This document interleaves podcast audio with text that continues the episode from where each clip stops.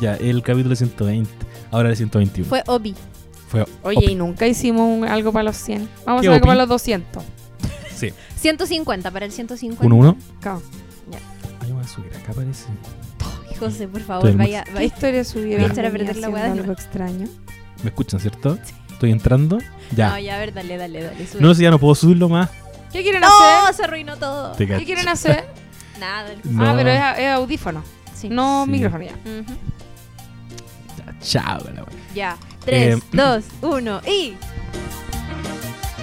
Ha habido muchos capítulos emblemáticos en la historia de este podcast, como por ejemplo los 100 episodios, que, oh, por Dios que los celebramos, cuando grabamos presencial en medio de la pandemia, oh, por Dios que recuerdos, cuando hicimos el capítulo de Dark, que es oficialmente nuestro primer episodio y después hicimos de la temporada 2 y después de la temporada 3.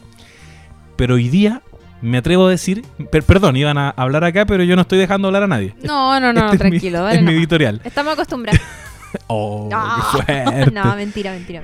Funado. hoy día está ocurriendo algo igualmente importante que ustedes no saben nadites ya se enteraron porque ya vieron el nombre de este episodio y es que vamos a hablar por primera vez para ustedes, por segunda vez para nosotros de la serie Stranger Things. If only could make a deal with God. Ay, ya la buena raya. Es Ay, que- me hubiese gustado toda no la Sigue, sigue, sigue, sigue. Como la, la chiri cantando de fondo mientras José introduce. O debimos pensarlo así.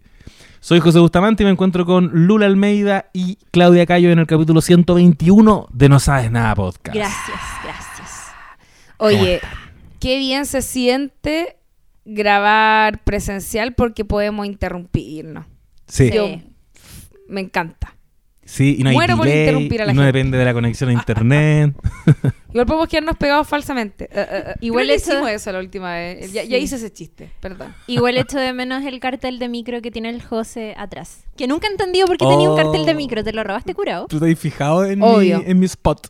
En es, mi que, setup. es que el cartel llama mucho la atención. ¿Cuántas Eh, personas tienen un cartel de una micro? Es mi señora. Es mi señora que alguna vez, no sé si se lo robó, no sé si lo encontró por ahí tirado, no pongo las manos al fuego y está en nuestro domicilio. Alguna vez lo usaba como mesa de centro. Cuando ella vivía Ah. sola, le ponía así como muy ñuñoa, le ponía como unos cajones abajo y arriba el cartel. Eres ñuñoíno tú. Y ahora yo me lo llevo. Yo soy ñuñoa, tú Yo estoy rodeada de puros ñuñoínos. Sí, pero tú vives en Providencia, que yo creo no que lo Pro- digas. Providencia es el verdadero meme de Ñuñoa. Providencia es el verdadero. Sí, o sea, en Providencia gana el fascismo. Yo encuentro que se, sal- se ha salvado Providencia. Sí, la- Yo- se la lleva muy pelada. Sí, es que tiene- se la lleva tie- pela. tenemos verdaderamente el poder. Entonces podemos acallar las voces. No, mira, y yo que creo que, que Providencia también es consecuente. Porque lo que pasa con Ñuñoa, que Ñuñoa empezó a caer mal porque la ¿Por qué pose abajista empezó a contradecirse con la fiesta electrónica en la plaza Ñuñoa en pleno estallido Mm. social, cuando estaban... No, es, es verdad. Ahí cagamos. El, el otro día entré en esta discusión. Lo que pasa es que efectivamente para el estallido yo viví ese impacto porque después de haber ido a Plaza Dignidad donde había una protesta como sobre todo los primeros días que estaban todos como no hay que tomar copete, estamos súper concentrados en esto. Me fui a dar una vuelta a Plaza Ñuñoa un día porque fui a comprar porque estaban cerrados los supermercados y todo eso. Y en Plaza Ñuñoa había un estallido palusa. Así Sí. como, eh, todos felices, como los jóvenes tomando en la plaza. Y, y era, fue muy extraño. Obviamente para allá tampoco no llega mm, el guanaco ni nada. Entonces fue, yo creo que eso marcó algo que ya se venía gestando. Pero quiero decir, para reivindicar su bella comuna de Ñuñoa, que también yo creo que lo que eh, la gente le, le- le cae mal en su interior es que es una comuna muy linda también. Una comuna muy linda y muy tranquila dentro de todo. Y yo Mm. voy a hacer aquí un punto. Yo quiero reivindicar a nuestra gente de regiones y, e incluso de otros países que no tienen... Uno, si son de otros países, probablemente no saben qué es Ñuñoa. No entienden esta parte. No entienden es esta cierto. parte. Y si eres de región, eh, estás pensando, ¿qué chucha me importa la comuna de Ñuñoa? Lo digo como un... ¿Qué chucha me importa lo que están hablando en estos momentos? No, Santiaguino, no, es que, es que todo es un meme de. Santiago, pues, y al final Sí. es eso. Sí, pues por supuesto. que sean Nosotros no realistas. Ya, pero nosotros somos de región. Nosotros somos de región, por eso hago el Aguante el. Maule. Sí, aguante la kill.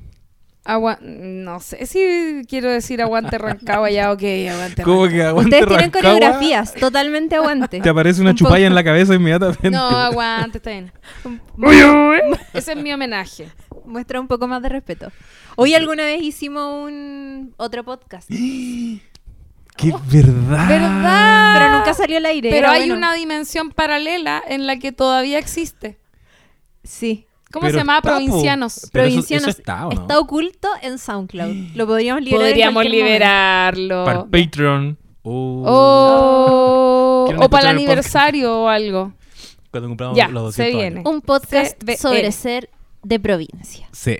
Oye, eh, era es para que sepa la gente que nos está escuchando, alguna vez grabamos un capítulo eh, sobre ser de provincia. Se grabó, ya ni me Sí, acuerdo. se grabó Y era muy acá bueno. mismo. Y era muy bueno. Qué bueno, porque era. Nos conectó, yo creo, con un lado que estando en Santiago uno no explota tanto. Que es rememorar eh, la cultura particular que tiene cada provincia de Chile. Que es como. Tiene personajes, ¿cachai? Talca Sí, tiene personajes como. Eh, como el señor que vende rico el bombón privilegio, tres bombones por 100 pesos en las micros, ¿cachai? Claro. Como. No sé. Acá en Santiago igual pasa en algunas comunas. Ponte tú el Nico, que mi, mi señor, que es de Puente Alto, eh, siempre me cuenta weas de Puente. Y es como que yo, yo logro ver una cultura local que eh, es muy, se asemeja mucho a lo que yo creo que es como. Ser de Puente Alto es muy ser Provincia. provinciano. Bueno, es que todas esas comunas grandes que están como medio alejadas del centro de Santiago, pues Maipú, Claro. Claro. tienen todas esas. Bueno, Bueno, se va a liberar, eh, es un regalo para ustedes, pero además, otro capítulo que se grabó y que nunca salió al aire hoy sí. fue el verdadero primer capítulo de No Sabes Nada Podcast, que no fue Dork. fue, Reventando los micros. fue, de hecho, in fact, Stranger Things, temporada 1. Dos. No, uno, uno. No, uno. No. Temporada dos. uno. Parece que- Estoy 100% No, segura no, que era no, temporada porque, porque hace cuántos años que salió Stranger Things. Amiga. Parece No, que si le estoy creyendo a la Chiri. uno. Estoy- Créanme a mí, Sí. yo tengo la razón. Miren, voy a buscar la a guía yo de episodios en IMDb. No importa cuándo leas esto. Stranger Things se estrenó el año, te digo al tiro, el año 2016. Y nosotros empezamos este podcast el año 2017. En diciembre. Pero en- diciembre de ese año, cuando había salido la temporada 2, que se estrenó el 27 de octubre del año 2017. Entonces, eh, fue temporada. Somos contemporáneos de a la hecho, temporada. Hablábamos en ese capítulo como, hoy repitieron la fórmula. la- Oh, bueno, ¿sabéis qué?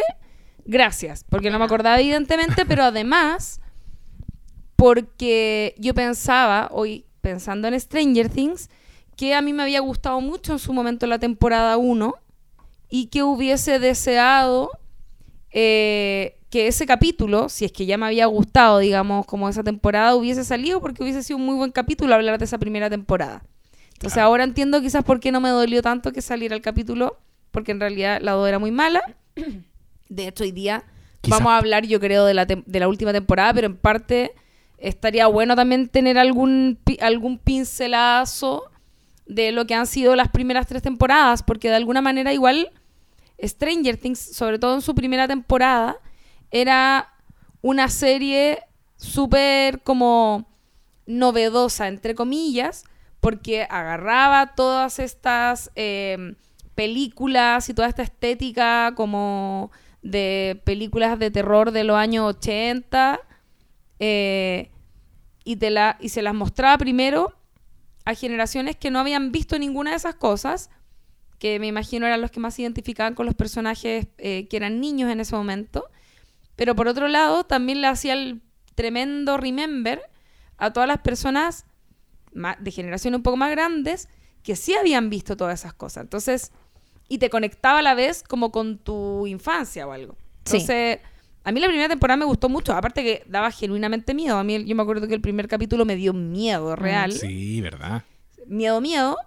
Entonces, estaba Chori Flies, digamos. Es que además yo me acuerdo en ese capítulo hablábamos de lo mucho que nos había impactado eh, pensar en Will siendo un niñito atrapado en el Upside Down, como totalmente solo, siendo atormentado por un ente que hasta ese entonces no sabíamos exactamente cómo era y lo imaginábamos pidiendo ayuda, pasando frío en las noches, extrañando a su mamá, como que me acuerdo me acuerdo perfecto que desde ese lugar también decíamos como no, la weá terrible. así. Sí. Oye, es que todas esas series con niño atrapado, en, en moment- Mm. eh, como estoy pensando en Mikkel, Sí, eh, de Dark. Sí.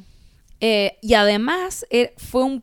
a- a- hay que decir, hay, hay un casting que es súper interesante en Stranger Things, en parte porque, no sé si estoy aquí como inventando algo, pero medio que Winona Ryder hizo su comeback, o Winona, Sí, whatever, creo.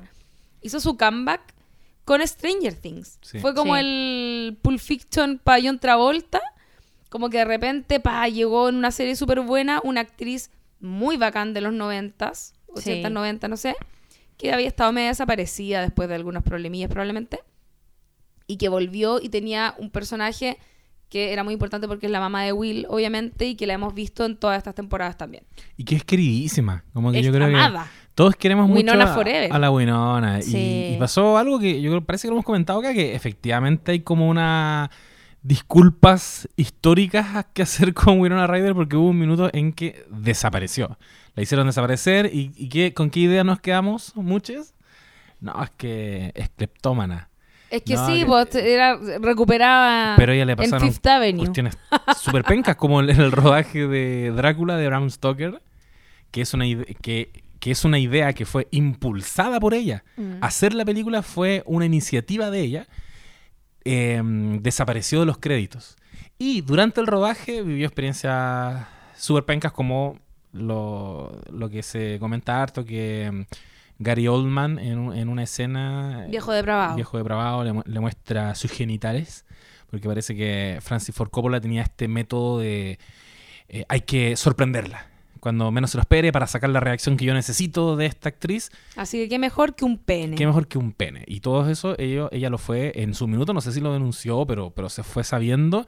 Y hoy día uno ah, va Igual sacando la cuenta y dice, igual ella tuvo pasó. una carrera muy fructífera desde Drácula, obviamente, como que mm, ha tenido un, ha tenido un larguísimo recorrido Winona, pero claro, en algún momento eh, estuvo media ausente y fue muy bacán verla eh, volver con, con Stranger Things, sobre todo porque creo que era una decisión inteligente porque yo insisto en esto que habían como principalmente dos grupos etarios a los que estaba dirigida Sí. la serie, Mm. que eran como gente joven, quizás de la edad de los niños, ¿no es cierto?, en el momento, pero también la gente eh, que había sido joven en ese momento en que ese tipo de historias andaban dando vueltas eh, y a las que se hacen muchas referencias, y esas son las personas que efectivamente conocen perfecto Winona Ryder, ¿cachai? Claro.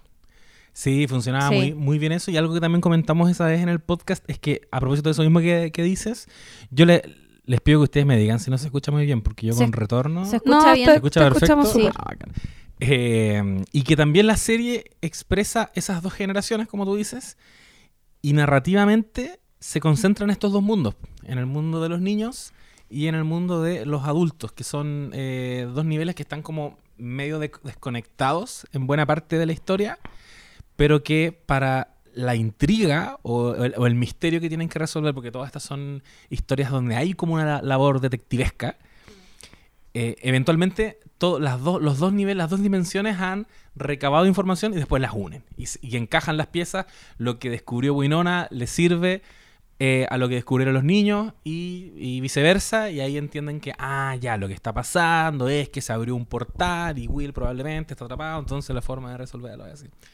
Temporada, o sea, temporada 1, yo creo que hay que decirlo directamente, es un hitazo, es una weá Sí, sí. Muy impresionante. buena, Le, muy, le muy, puso muy un- una firma a Netflix que hasta ese minuto yo recuerdo que uno hablaba harto de House of Cards como su primera gran serie de la mano de David Fincher. Después Orange is the New Black. Mm, totalmente. Otras series entre medio probablemente buenas, pero como es a ese nivel de hito, yo, yo diría que me- se saltaron a, a Stranger Things, que generó un hype gigante. Es que además ahí también Stranger Things se transformó un poco en el caballito de batalla de Netflix, porque era una serie que reunía cualidades que títulos como Orange is the New Black o House of Cards no reunían. House of Cards estaba súper dirigida a un público en concreto Sí. que era mucho más adulto. Orange is the New Black no estaba precisamente dirigida a niñas y adolescentes. Claro. Y Stranger Things, como decías tú, era súper transversal. Pero además tiene una cosa que yo creo que es de las cosas que más me gustan de Stranger Things y que más me, me, me mantienen conectada con la historia que, que veo incluso meses después de que ya termine una temporada y que tiene que ver con el uso de la cultura pop como gancho para empatizar con el espectador. Claro. Eh, yo siempre digo en el podcast que a mí me encantan las películas y las series que encuentro que ponen muy bien las canciones. Y en el caso de Stranger Things, desde la temporada 1 que ha tenido un soundtrack perfecto, no es fácil elegir una canción para un momento determinado. Y una cosa es elegirla, pero otra cosa también es tener las lucas para conseguirte los derechos, para invertir en eso. Y otra cosa también es la gestión que tú puedes hacer para conseguir esas canciones. Y creo que en ese sentido la serie ha hecho un trabajo que es impecable, que es totalmente impresionante. Ya eh, me imagino que vamos a llegar al, al punto en que hablamos de, mm, de lo que causó la canción de Kate Bush en esta cuarta temporada, que loco, no es menor. La weá se volvió viral en TikTok, se volvió, a, se volvió a meter en el Billboard después de décadas. Está dentro de las canciones más escuchadas a nivel mundial en Spotify. Kate Bush ganó como 2,3 millones de dólares desde que salió Stranger Things la cuarta temporada. Entonces es muy loco lo que puede provocar desde esos lugares. Em, pero también eh, hay otras cosas dando vuelta. El, Sí, el po. tema de, de los videojuegos que se mencionan, las referencias a películas, los pósters que uno puede ver en las piezas de, los Sí. de, los, de los personajes y todo ese tipo de cosas. Y creo que desde ese lugar está súper bien construida, porque no solamente es un homenaje y, y referenciar a los ídolos que tienen los hermanos Duffer, que puede ser George Lucas, Steven Spielberg, ¿cierto? Un montón de gente ultra conocida, o a películas súper concretas, sino que también es como, como te acerca a la historia, porque esas son cosas que en Sí. nuestro universo existen y que son súper exitosas. Entonces te, te ayuda a acercarte a la idea de que ese universo, aunque por más lejano que, que, que parezca, está efectivamente, es como un pueblo perdido en Estados Unidos en algún lugar y todo eso. Eh, y es de las cosas que más me gustan y que sobre todo creo que se, se vuelve a hacer con mucha, em, yo creo, mm, perfección en, en la temporada que acaba de pasar. Y lo que decía y tú de los adultos, al mismo tiempo me pasa que en la última temporada es lo que menos me gustó. Es que Mm. está, sí, Todavía no logro explicarme lo de los rusos, supongo que lo van a explicar en la quinta temporada, pero además no- ni siquiera me acuerdo cómo ellos lograron entender, por ejemplo, que eh, tenían que ayudar a los chicos que estaban en Hawkins y en California, como porque llamaron a un teléfono y no les contestaron. No, sí, eh, este Es la bien, es bien chanturri esa es la intuición de Joyce, ya pro- probablemente. Pero igual está, está rara esa parte. Como Sí. que creo que lo que más disfruto es las aventuras de, de los niños y ahora en el último tiempo las aventuras de los que son un poco más grandes. Ponte tú lo que pasa con Nancy, me encanta cómo ha crecido el personaje, me encanta la aparición de Robin, que ahí lo, lo hemos estado hablando en el último tiempo, como en, en nuestro chat, de lo de lo no tan buenas que son las temporadas, la, la 3, por ejemplo, que a ustedes no les gusta tanto, eh, pero que, que trae, in- introduce un personaje que se ha vuelto súper favorito, Sí. que es el personaje de Robin, em, Que cambió, ojo. que cambió Hay- también. hay- hay- es buena esa pasada porque de, de la temporada 1 a la 4, que probablemente son las mejores, entre medio está la temporada 2 y está la temporada 3, que son las más malitas. La Sí. 2, como habíamos dicho recién que yo no me acordaba, habíamos, al parecer era la que habíamos comentado, ¿verdad? Y donde, o sea, en ese capítulo que no salió, el capítulo, Capítulo apócrifo, apócrifo. em, donde se volvía a repetir un poco la fórmula, no estaba muy bien llevada. La 3 es muy nada, de hecho es como que ya se repite por tercera vez. em, lo mismo, no da, a mí me, francamente me, aburrió, la encontré como innecesaria. Y además que ya el, si bien el monstruo, por así decirlo, va agarrando distintas formas, en la temporada 3 se sentía muy repetitiva. Eh, y lo que sí había interesante era que los cabros chicos, las niñas de la serie, estaban un poco más grandes. Mm, Sí. Empezaban a Sí. pololear, como que tenían todo ese asunto. Y eso de alguna manera igual era, era algo que tenía que ocurrir, porque como son l- los, actores como que tenían esta... mm, este salto muy notorio, obviamente, físicamente, como que no podéis mantenerlos de, de- de- de la misma edad. Filo, tenían que crecer y, uno, crecer y uno crecía con ellos y a la vez están entrando en una edad súper interesante que es la adolescencia y tenía estos adultos lidiando con eso. Los cabros descubriéndose, no sé si se han fijado lo que ha pasado con Will, que yo creo que eso lo como que sugieren Perfecto. muchas cosas que no se no las han eh, no les han puesto como el foco directamente, pero la temporada 4 están sugiriendo muchas cosas y las podemos conversar. Eh, y creo que eso es lo más importante de la 3, pero en general la historia es bastante maluenda. Y algo que también eh, se rescata de ahí, para mí al menos como la aparición de Robin. Y yo no me acordaba mucho de la hermana de, de, de Sinclair. ¿Cómo se llama el De Lucas. Sí, De Lucas. Erika. ella, para mí, apareció en la 3. No me acordaba que existiera antes. Y eh, también era un muy buen personaje que Mm. se traslada hacia la 4. Algo que ocurre en la 4 es que yo creo que es una temporada muy entretenida y es precisamente porque tiene nuevos personajes que no son... eh, y lo hablábamos antes de, de empezar a grabar.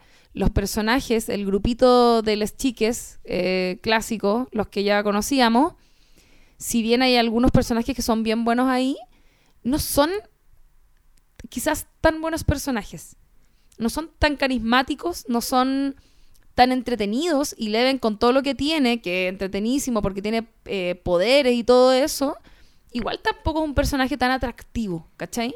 Sí. Will tampoco. El otro chico, eh, ¿cómo se llama? El, el- el que pololea con Eleven. Mike. Mike. Mike tampoco. El, el Dustin es el más atractivo de ese piño. Igual a mí me pasa que Mike en las primeras temporadas era un, era un niño que sobresalía por su actuación. Que era como... Mm. Es muy bueno, sí. Muy bueno, pero tal vez a medida que se ha ido poniendo adolescente, está como realmente te lo están mostrando en la edad del pavo. Es como... ¿o no? Sí. Como Sí, puede ser. muy raro, muy, muy, Y- muy y- raro. Y no tienen, yo siento que le, le- le falta un poquitito de brillo a esos personajes, en general. Y para mí, eh, o sea, en la, en la temporada 4 encuentro que es muy evidente que pusieron a caleta de buenos personajes alrededor, como que rescataron a Erika, rescataron a Robin, que Robin es buenísima y la modificaron un montón ahí Sí. también, podríamos hablar de eso. Eh, Argyle, broma, demasiado buen personaje, el voladito de pelo largo. Sí. Eh, Eddie, buenísimo, onda el mejor, amo a Eddie. Todavía me duele, Eddie. No, Eddie Paloyo. Y quiero decir algo. Yo extrañaba mucho al weón que cambiaba de cara de Game of Thrones. y agradezco tanto haberlo visto. De verdad. Weón, Yo- yo lo echaba de menos. Pero porque eso pensé cuando lo vi. Te echaba de menos. Heavy. Como de- denle, denle el protagónico. Y si eso Es- ocurrió. Él es muy bueno. ¿Sabéis pido, qué? pido perdón. Lo iban a matar. Iban a matar ese personaje en la temporada 4. eh, pero se arrepintieron. O sea, lle- llega un momento, yo creo, en la, en la sala de, de escritura en que dicen ya. Redoble de tambores. ¿A, ¿A cuál? quién vamos a matar en esta temporada? Y bueno, ahí podemos hablar de lo, de lo que ocurre en esta última entrega. Pero mm, eh, es verdad que en algún momento se cuestionaron y, y- y dijeron, como ya dentro del listado, ¿a quién vamos a sacrificar? Y Enzo eh, era, era una de, de las personas. Enzo es Jack and Hart de Game of Thrones. Claro. No, ¿Sí? Dimitri. Sí, po, él. Ah, No, es Dim- que Enzo era el... No, pues Dimitri era el que piloteaba el. No, Yuri es el que pilotea. No, Enzo Ah. es el nombre del restaurante. Que lo ocuparon como código para eh, mandarse la carta. Ya, pero güey, a todo esto eso también está raro porque se supone que el otro loco pensaba que la, la Winona se había muerto. Ya, pero güey. Verdad. Sí, eso está raro. No, si toda esa... Y de hecho, perdón, digámoslo, esa trama también además es fome. Ya, pero Enzo es Yo tengo cosas que el, el, el de Game of Thrones, po. Ah, se llamaba Enzo entonces. No, Sí, pero no Enzo. se llama Enzo. Pero no se llama Enzo. Eh, lo que pasa es que Enzo era el nombre código Ah, ya, para el nombre que, código. para que ¿Y cómo Winona supiera... Dimitri. Ah, Dimitri era su nombre verdadero. Dimitri was not enough. A A, ver. ver, ponte Dimitri Stranger Things. No, este se llama Pero Enzo. A mí no búscalo me en venga ya. Ah, Dimitri. Dimitri Para mí se llama Steiner. Jack Har, entonces Ah, sí, Dimitri. Ya Di- es lo mismo. Dimitri. De esta vez Antonov. tenía razón Lula. Es que era su nombre ruso. Ah, ¿cierto? ustedes creen que yo Pero siempre la- invento. Igual Bueno. puede tener la razón. Dijeron. Invento, eh, no siempre. Dijeron a- en, en una entrevista a Collider que eh, en términos de quién lo logra, de quién vive o muere, creo que hubo una versión en la que, ah, mira, Dimitri, también conocido como Enzo, no lo logró, dice eh, Ross Duffer. Em, y, y claro, a- ahí habla también del, del papel crucial que juega en sacar a Hopper de la prisión y en, en- en todo lo que ocurre en ese sentido. Oye, qué interesante. Pero ¿sabéis qué? Bueno, es súper loco cómo también van metiendo personajes nuevos en, en cada temporada y cómo los van matando. Eso es terrible. En la temporada 2 muere el novio, ¿cierto? De, de, de Joyce cuando Sí. entran a, a Ay, la sí, instalación. que era el de los Goonies. Era el protagonista de los Goonies. Sí, po. Y Sam. Sam.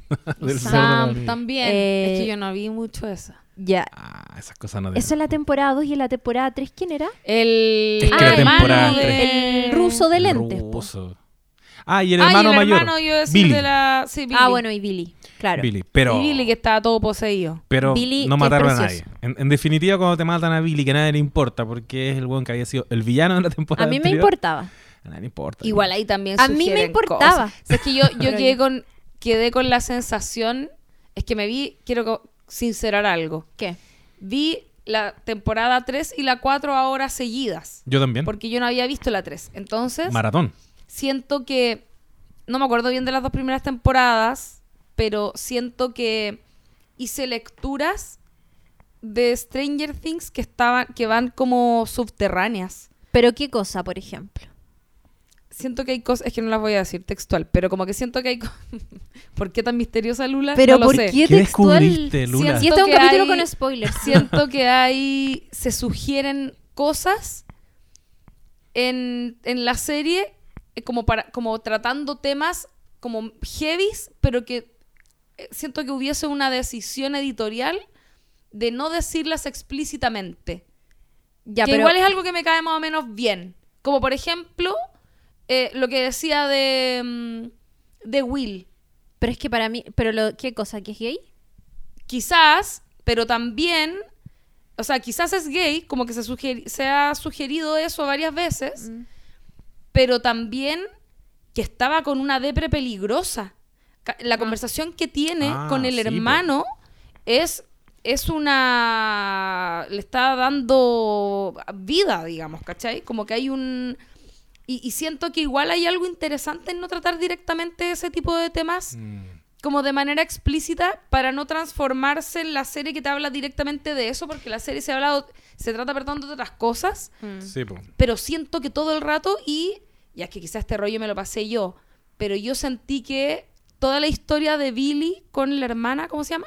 ¿Con Max? Max. Con Max, eh, ella cuando confiesa que, lo- que en realidad igual quizás quería un poco que se muriera el hermano, Mm. siento que sugiere algo más. Ah, Como que ya. la loca dice que, el- Oh, que lo... Sí, yo, yo, y como que dice, este one me hizo, hizo que mi vida fuera una mierda, ¿verdad? Sí. Yo no, no ve tanto eso. ¿Ah? Yo no, no ve tanto eso. No, pues uno no ve tanto, o sea, igual lo mostraban Sí. que el one era como cuático y ella lo pasaba mal, pero yo sentí que ahí se tiraron un rollo brígido y lo tiraron muy subterráneamente y yo al menos yo capté eso, ¿cachai? Pero Como- es que era un abusador, Sí, po. ¿cachai? Eh, En como en todos los sentidos. Claro, como en todos los sentidos.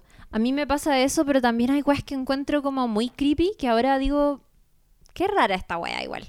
Porque así como sugiere, así como, o sea, no lo sugieren, sino que Billy es un abusador como, como que explícitamente es eso, también en la temporada 3 tiene esta cosa como media romántica, seductora con la mamá de Mike. Sí, Sí. sí, él- casi se juntan. Y él era como un estudiante secundaria igual. Sí, po. Eso estaba raro. Otra época Bueno. sí, ah. otra época. Pero de todas maneras, quiero decir que también encuentro bien que no, que no, lo, no lo Mm. digan explícitamente, porque mm, creo que hay, hay una responsabilidad de a quien tú también le estás hablando. Como que en el fondo, si además de, de, de ser esta historia de ficción sobre el upside down y, y no sé qué, te conviertes en una historia densa sobre la depresión adolescente, eh, vaya a tener que entrar a explorar otro tono, otro sentido y, y tal vez la serie se te escape de las manos también, ¿cachai? Todo como el que hay, hay, hay cosas como divididas. Pero también Ay, me el- pasa, sorry, solo, solo para redondear, es que en la cuarta temporada se ha hablado mucho sobre lo que representa Vecna, ¿cachai? Sí, po. Ya. Como la otra vez vi un post de un psicólogo en, en Instagram, eh, que creo que lo compartió Netflix y, y- y por eso lo vi, que eh, ponía como en, en- comparaba mucho lo que provocaba Vecna con lo que un adolescente, una persona puede sentir cuando está pasando por un episodio depresivo, que es como, puta, tenéis dolores de cabeza, estáis permanentemente angustiado, eh, no puedes dormir, estás Claro. con mucha ansiedad después de un episodio traumático y, y en el fondo esta criatura, ¿cierto? Que ahí, ahí ya por final, al final eh, descubrimos de qué se trata y cómo luce y por qué es así, en fin. Eh, pero es súper parecido efectivamente, po. Sí, po. Y te están hablando, yo creo, de depresión y de angustia, y en el caso de Will, de, de, de una angustia también de ser, como decía Winona en, en- en algún capítulo, como de ser un niño sensible, de ser diferente, Sí. ¿cachai? Eh, no yo solamente por que- ser ñoño, también porque probablemente es gay. Ah, pa- para mí está claro. o, eso, o quizás asex yo igual pensaba quizás es asexual y eso es lo que te están diciendo pero igual como que no sé si le gustaba a alguien en específico pero como que te lo llaman evidentemente eh, Yo sentí que lo estaba Mike. Estaba- No, pero, pero esa sí, es como la lectura ser, obvia. sí. esa es como pero pero pero a lo que voy es como evidentemente te lo estaban moviendo en, eh, como es- él estaba en una en un tono distinto que el de sus amigos que estaban todos pololeando como que y, eso Sí, lo po. tenía atrapadísimo además que era el que también era como más infantil, que igual eso también lo marcan desde la temporada 3, me parece. No sé si es de antes. Que es como que los cabros ya quieren hacer otras cosas y él quiere jugar todo el rato. Quiere jugar Claro, ¿cachai? Calabozos y Dragones. Claro. Mm. Eh, espérate, ¿puedo decir una weá? Es que, ah, esto que sí de Vecna es la gran diferencia que yo vi entre la 3 y la 4, por ejemplo, la temporada 3, donde el mal no tiene ningún significado, por así decirlo. Sí, como po. que no hay una razón Mm. de por qué esas personas, no, es como filo, hay una Es un Hawking. ser que ah, eh, se mete en el cuerpo de la gente o en la mente o lo que sea y da lo mismo, no tiene como significado detrás. En cambio acá, claro, tenéis a, una, a un monstruo que ataca a los, ma- a los que están más frágiles, más vulnerables por alguna razón y los hace cagar, eh, que es probablemente como algo muy parecido a la depresión. Pero quiero decir que igual me pasó algo con Vecna que me da mucha risa, que es que su forma de ataque es como... Es todo el rato en la misma tecla, como... Vos crees que eres bacán, ¿cierto? Vos crees que eres bacán, la weá. Bueno, eres como el pico. Eres como el pico y No tu me hermana, onda, eso. es como así, como tu mamá es puta, como que sea siento. Como que te empieza a atacar con weas como... Esa es la psicológica. A mí me dio, mamita. a mí ¿Y tu me dio- mamita? Y tú- me dio mucho miedo Vecna, No, weón. ahí me dio mucho miedo. Que yo quiero, quiero agarrarme. A mí, a mí ya llegó un momento en que cuando empezaba a hacer esos discursos me empezaba a dar un poco de risa. Pero a mí me calzaba Me dio miedo. el momento en que él se pone Real. discursivo. Y no me acuerdo de eso. Me funciona. Me funciona muy bien porque. Porque ahora le vimos el rostro literal a lo que había detrás. Vamos a hablar probablemente después de eso. Hablemos al tiro nomás era- si esto ya, es, que, avanza. es que yo quería que. Oye, el yo- momento del, del... Cuando sonaba el reloj, eso era Sí. satánico. Sí. Pero weona, cuando Vecna como- caminaba, Satánico. es paloyo. Es paloyo. O sea, la Bueno, forma en y- que los mataba, Ya, yo encuentro eso. que esa weá es el Ah, cuando mataba, no, eso es satánico. No, cuando mataba también, pero cuando caminaba, onda, pri- eh, primer capítulo del volumen 2, cuando se acerca a Nancy, al principio del, del primer capítulo de la temporada 2, y lo muestran como caminando por el pasillo, como, conche tu madre. Cuando se acerca Nancy. Cuando Se acerca Nancy, están, acuérdense que Nancy está como atrapada por Vecna. Ah, volumen 2. Volumen 2. dos. Ah, dos. perdón, Y ya. pensé como Ya, y la, 1. y la, la- la tienen como capturada en este recuerdo donde le va mostrando todo lo que pasó y Nancy trata de escapar y está tratando de abrir una puerta y no sé qué y se da vuelta y viene Vecna caminando por el pasillo y está y es como Es que esos movimientos fragmentados que inventó el horror japonés, Como en el aro, en agua turbia, Ay, como que parece que no son, me acuerdo. son terribles. amiga Algo pasa. lo, lo voy a buscar para mostrártelo No, pero- es horrible Ya, Yo quiero decir lo de que de Lo entrada- que mata satánico es cuático. ¿Cómo mata? Sí. sí Sí, yo, yo, yo de entrada creo que empecé viendo una temporada que a mí derechamente me arregló en los primeros capítulos. Sí. Una temporada que yo no sé si me voy a, me voy a- voy a entrar tanto en detalle, pero la encuentro, amigas, muy mala, sin matices. Yo vi la 1, como, como comentamos acá, todo el mundo flipó, una maravilla, dame más. Cacha que yo tiré, un- yo este, este rollo en algún minuto lo tengo que haber tirado, no sé si en el podcast apócrifo o dónde, pero para mí se farrearon una posibilidad de que Stranger Things se convirtiera en una serie antológica de Stranger Things que Sí. ocurren en diferentes lados. Igual creo. Me calzaba, pero se engolosinaron con lo que tenían, que era muy importante, que es este el elenco, los cabros chicos, la- el mundo que crearon. Vamos a, vamos a mirar, estamos aquí Estamos haciendo un visionado en directo. directo. no, eso está satánico. Efectivamente. Miren, imagínenselo. Va avanzando Vecna por el pasillo.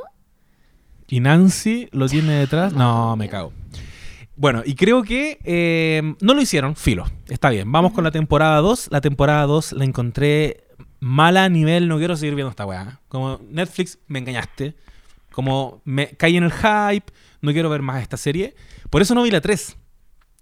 Y, pero con la 3 yo me acuerdo que hubo buenas, o sea, no sé si buenas críticas, pero al menos hubo buenos comentarios en redes sociales y yo me quedé con la idea la de... 3. Con la 3. Yo no la encontré tan mala. Yo me acuerdo que... Pero Pero la trama misma pero yo la encontré muy mala. era mala. Yo la encontré mala. Yo encontré ya, que... que yo no, no la he vuelto a ver, pero es, es la, la temporada del mall. Yo recuerdo que a mí lo que me gustó de esa weá es que estaba todo este rollo de como de que eh, Max estaba con Lucas y, y Ah, Eleven eso estaba... bueno, sí. Claro, y ella además estaba como en esta etapa que yo encontré como, guau, qué bueno que la tocaron, que es empezar a ser una niña adolescente después de haber sido criada como número en un laboratorio, ¿cachai? Ah, eh, Ay, y sí, como realmente Eleven. experimentando como, no sé, primeros amores, encontrando una, una partner, ¿cachai? Como que, Sí. y, y- y una, y una mujer también, porque mm, eh, se había, cierto, desenvuelto como en este grupo de niños muy ñoños que la, veían como una superheroína, entonces era medio raro. Y eso encon- encontré que estuvo muy bueno. Y bueno, es lo que dijo la Lula delante, pues como también toda la trama de, de eh, Dustin con Erika, como él también separándose un poco del resto del grupo para conectar con Steve, que, no- que era un pero la conexión ocurrió en la temporada 2, ¿no? No sé. Parece que sí, parece que sí. pero Es- la agarraron Steve. y la estrujaron. Steve Lo amo. creció. Steve Es que lo cambiaron muchísimo para bien. No lo mates. Y funciona Sí. muy bien, porque además el actor es bien bueno. es lo mejor y eso, Dustin weón. también es muy bueno y es muy carismático. Y esa dupla era como un sitcom. Bueno, igual eso quizás fue. Un alivio cómico. eh, era, eh, Mm. Quizás fue alguna de las cosas que me pareció un poco extraña de la 3. Pero, Sí. pero no, no necesariamente malo, porque obviamente era muy entretenido y ahí se forjó algo que se siguió trabajando en la 4 muy bien. Pero yo les decía antes, a propósito de que eh, evidentemente el más carismático de ese grupito de, de las niñas es Dustin y agarró un nivel de protagonismo brígido. Él es muy bueno. Muy es bueno. que ese personaje es como que está contundente, como que tú lo conoces, lo entiendes, es un tipo de nerd muy específico, él hace cosas tecnológicas, pero también es un tipo muy sensible, como que tú conoces a ese personaje, ese personaje vive. Dustin, yo lo, lo vi alguna vez cuando niño, su cara más encima, culiada, es demasiado chistosa. Tiene esta, esta cosa medio histérica. Sí, histérica. No, es maravilloso. Bueno, no vi, la, no vi la 3 y ahí fue como, puta la weá, hay que verla entonces. Que hice lo mismo que la Lula, la vi ahora. Y, y fue sorpresivo porque la empecé a ver y sentí que estaba bien por todo lo que tú mencionaste recién, Chiri. Instalaron cosas que las encontré buenas, como creció Max. Ah, bacán, estar más adolescente, entonces va, va a haber eh, drama al respecto, va, va a haber drama en esta temporada. Está el mall, yo dije, "Bu- bien el mall, como que Sí, pensé muy, en- muy, como, George bueno, para Romero. nosotros muy noventas probablemente, pero para ellos debe ser Y yo sentí 80s. que todo el rollo zombie, era George Romero y, y- y, en fin, la, la idea del mall como un, un- que al final no lo usaron, lo usaron como en el último capítulo, pero Sí. filo. Y la temporada 4 yo la empecé a ver con expectativas altas de nuevo, porque de nuevo hay comentarios muy buenos, pero ahora fue como, loco, por fin.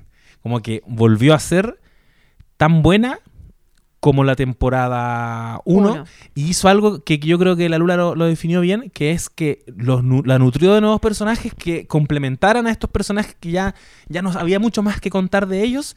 Y siento que eh, como que engrosó la trama de cada uno, porque esta serie hace siempre Los lo mismo. separó. Los hecho. separa, pero eso como que lo ha hecho, ahora los separó más. Más.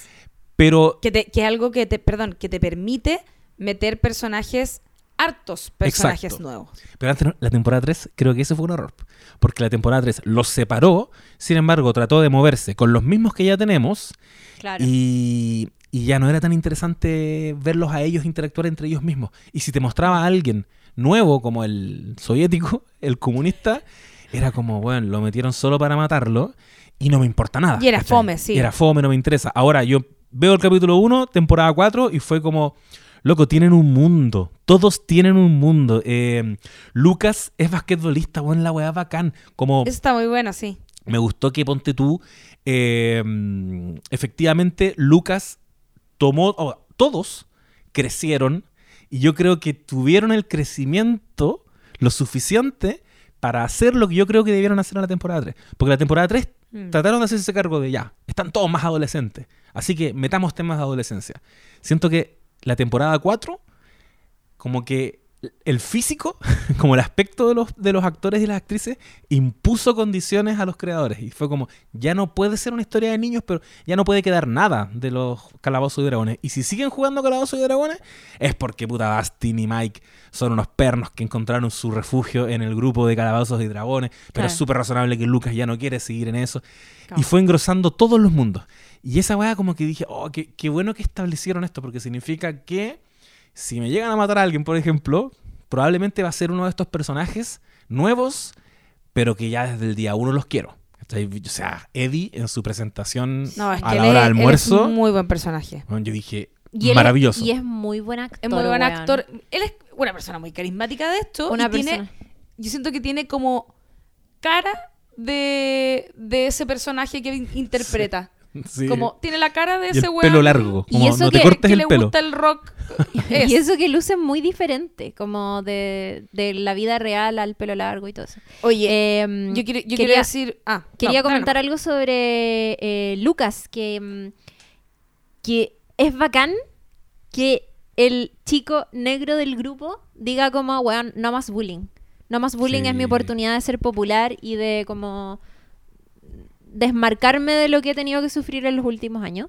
Eh, y creo que no es casual que quien quiera dedicarse al deporte, aunque le sigue gustando un poco lo otro, sea él.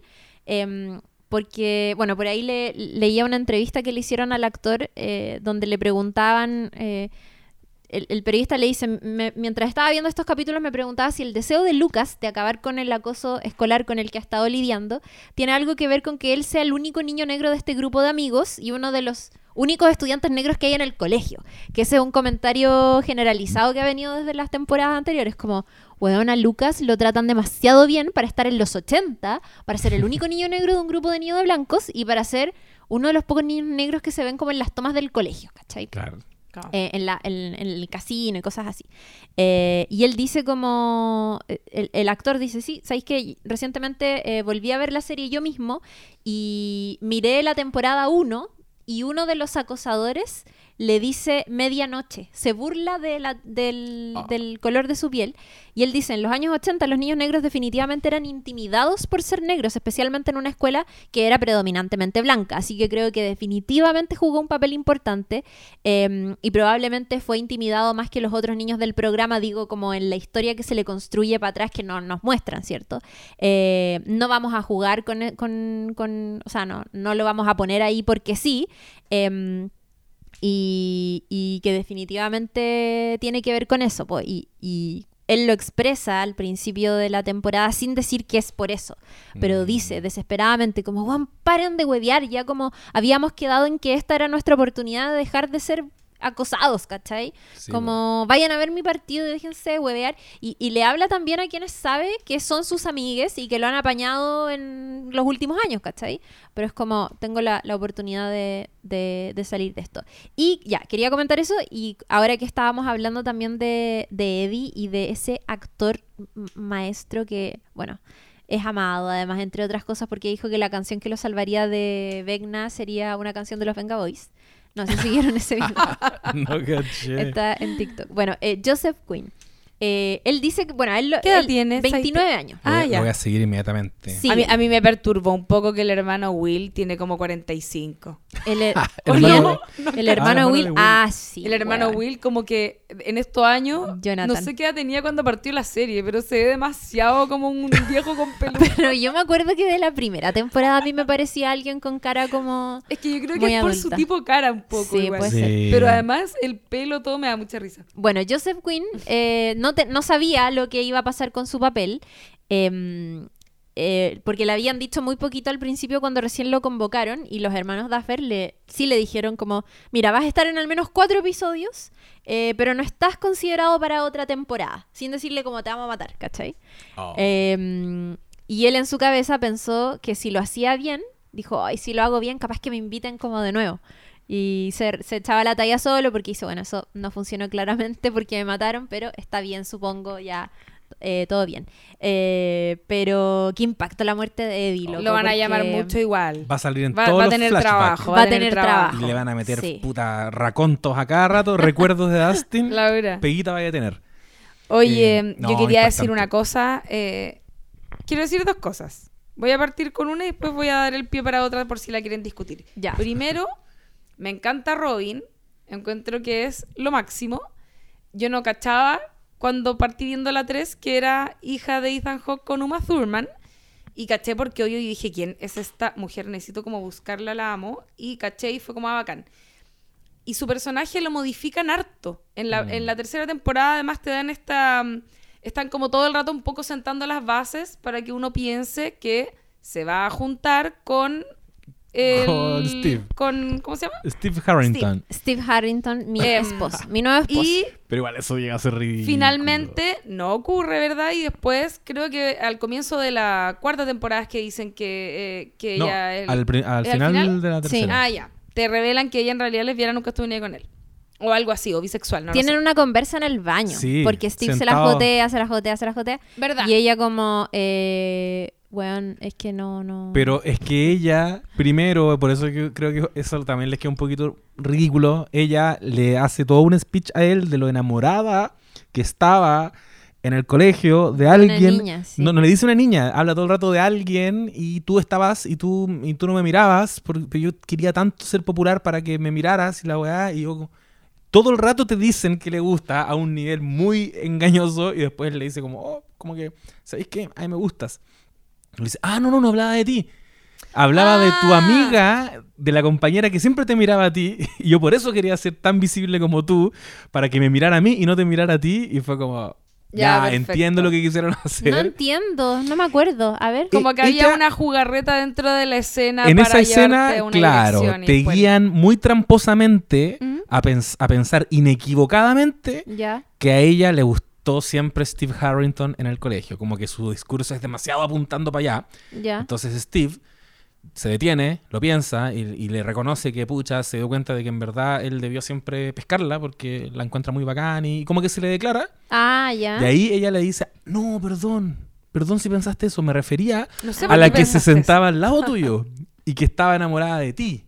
Entonces yo quería ser tan visible como tú para que ella me mirara a mí. ah, ¿cachai? perfecto. Ya. Y sentí como... Yo quería decir que me No gusta mucho el giro esa- que tiene el personaje de ella como hacia la 4, porque siento que la, la modifican harto y la transforman en un personaje con una personalidad muy gustable para las personas eh, como, no sé si millennials o centennials o lo que sea, pero ella representa la personalidad ansiosa en la temporada 4 de manera muy eh, como explícita, pero que yo no siento que era así en la temporada anterior. Es como que le dieron una nueva vuelta y la dejaron con... Le dieron unos retoques muy interesantes que me parecen muy atractivos en cómo es ella, casi como media nerviosita y como esa cuestión que le pusieron. Y además quiero decir que esto yo no sé si es intencional, yo creo que no, pero... O quizá a mí se me, se me reveló en algún momento y no pude dejar de verlo. Encuentro que en la cuarta temporada está igual a Ethan Hawke cuando era chico. Ethan Hawke tiene una, tiene una película que se llamaba como Exploradores o algo así, una película así como el año 85, donde eh, salía con River Phoenix, de hecho, que era como, también este tipo de película así como los Goonies. Eran unos niños que, como con un com- como con computador, quizás estaban saliendo recién los computadores o algo así, creaban como una bola, que era como una burbuja así como que fuera de vidrio, por decirte. Como que con el computador creaban una, una burbuja que flotaba. ¿No sale el- eh, Leo DiCaprio cuando chico también ahí o no? Uh, no me suena, pero yo creo que él es un poco más joven. Ya. Eh, Exploradores se llama, del año 85. y la pelota la podían mover y ahí eventualmente, spoiler del año hoy la película sí que lo mismo, Dale, no. se, puede meter Ethan Hawke en la pelota y como, o sea, en la burbuja esa y como volar al espacio, ¿cachai? Mm. Y en esa película, como que es la única película yo creo que le he visto a Ethan Hawke de cuando era chico, la vi hace muchos años. No, no fue lo primero que vi de él, por supuesto, pero la vi hace muchísimos años. Eh, y como que siento que su cara de niño en la película es muy igual a la cara que tiene en Robin. Y habían muchos planos, sobre todo por el corte de pelo que tiene en la temporada 4, en que era, te lo juro que era igual. Onda, Es verdad, estoy me viéndolo tenía- acá. Me tenía impactada la wea, como que cada cierto rato, como, oh loco, Ethan Hawke, Ethan Hawke en mi cara. Oye, ella tiene un proyecto musical. Es serio, no, Sí. ya, la, la amo más. Búscala. Tiene videos y todo. Oye, y quiero decir otra cosa. Y esto era lo que sí quería plantear. Ajá. ¿Qué piensan de cómo parte la temporada 4? Porque yo lo encontré casi de mal gusto. ¿No les pasó? ¿Cómo que es como parte? un... ¿Cómo parte? O sea, ¿qué parte? parte con, con el... eh, es que ya esto eh, también pregunta porque creo que no entendí bien, pero es como, no sé si el pasado, el futuro, el presente, pero con, el, con la masacre de Vecna en su Ah. estado humano, Sí, sí. sí. que es es como un tiroteo Sí, gringo de colegio. No la encontré de mal gusto. Uy, yo dije, Y es que encuentro- yo pensaba, a mí me da lo mismo, pero los gringos están viendo esto. Pero, weón, es que más-. Es que más adelante hacen lo mismo. De hecho, el, el volumen 2 se estrenó como dos días antes del Día Nacional como Estados Unidos. Y, se- y particularmente dentro de esos capítulos venía el- el- la parte donde van a este mall de armas.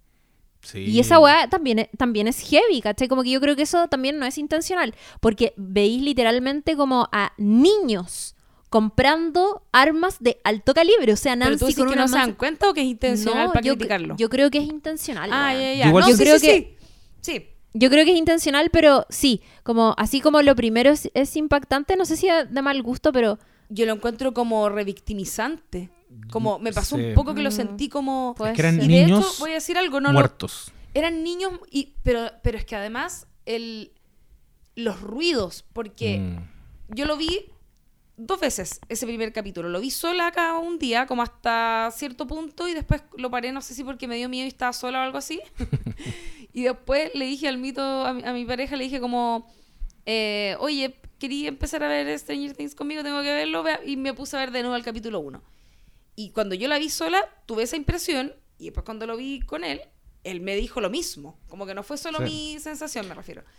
Y era como, eh, yo insisto lo de los ruidos, porque eso de estar en una sala con la puerta cerrada y escuchar los gritos afuera y toda esa cuestión, mm, como yo, yo lo sentí un poco mal gusto, como que siento que no sé qué pensarán los jóvenes como estudiantes de colegio en Estados Unidos que vieron esa escena. Eh, quizá yo estoy paso como Sí. pasa de rosca No, con lo que No, puede a ser, mí me pasó, lo me pasó exactamente fuerte. lo mismo. Oye, y, a mí no. y en mi casa lo vimos con mi pareja también, con la Mel y con un amigo, el Roberto, que tiene, que tiene dos hijos muy chicos. Y fue el primero que alertó eso. Fue como, Oh. oh, como que, que feo. Porque efectivamente, pues el recorrido de este científico que empieza a ver la cagada que quedó, pero se detienen a un nivel un poquito como ya exploitation en los cadáveres. Porque tú podías hacer quizás un paneo, eh, está bien, escuchar los ruidos de repente, que puede ser re- revictimizante. sí. Para mí no lo es porque no tenemos tanto esa experiencia en este país. Pero eh, verlo tan gráficamente, de hecho, yo estoy seguro que algunos sabes, nadie te lo puede corroborar. ¿Existió alguna vez en Hollywood como un código al respecto de la muerte de niños en el cine? Como que no se mostraban, Mm. Porque es un tema muy sensible. Eh, y aquí, claro, no te mostraron como el asesinato mismo, pero lo explícito que fue Es que yo ver creo- a niños muy pequeños como retorcidos en el suelo, con sangre alrededor, no una vez, dos, tres, Es que te cuatro. estaban, te estaban Estaba sentando la semilla de que el tipo de muerte Eran que estábamos diez. viendo ahí, que estábamos O sea, viendo no, ahí, Ah, porque ella es 11. eran Y porque el otro es 10.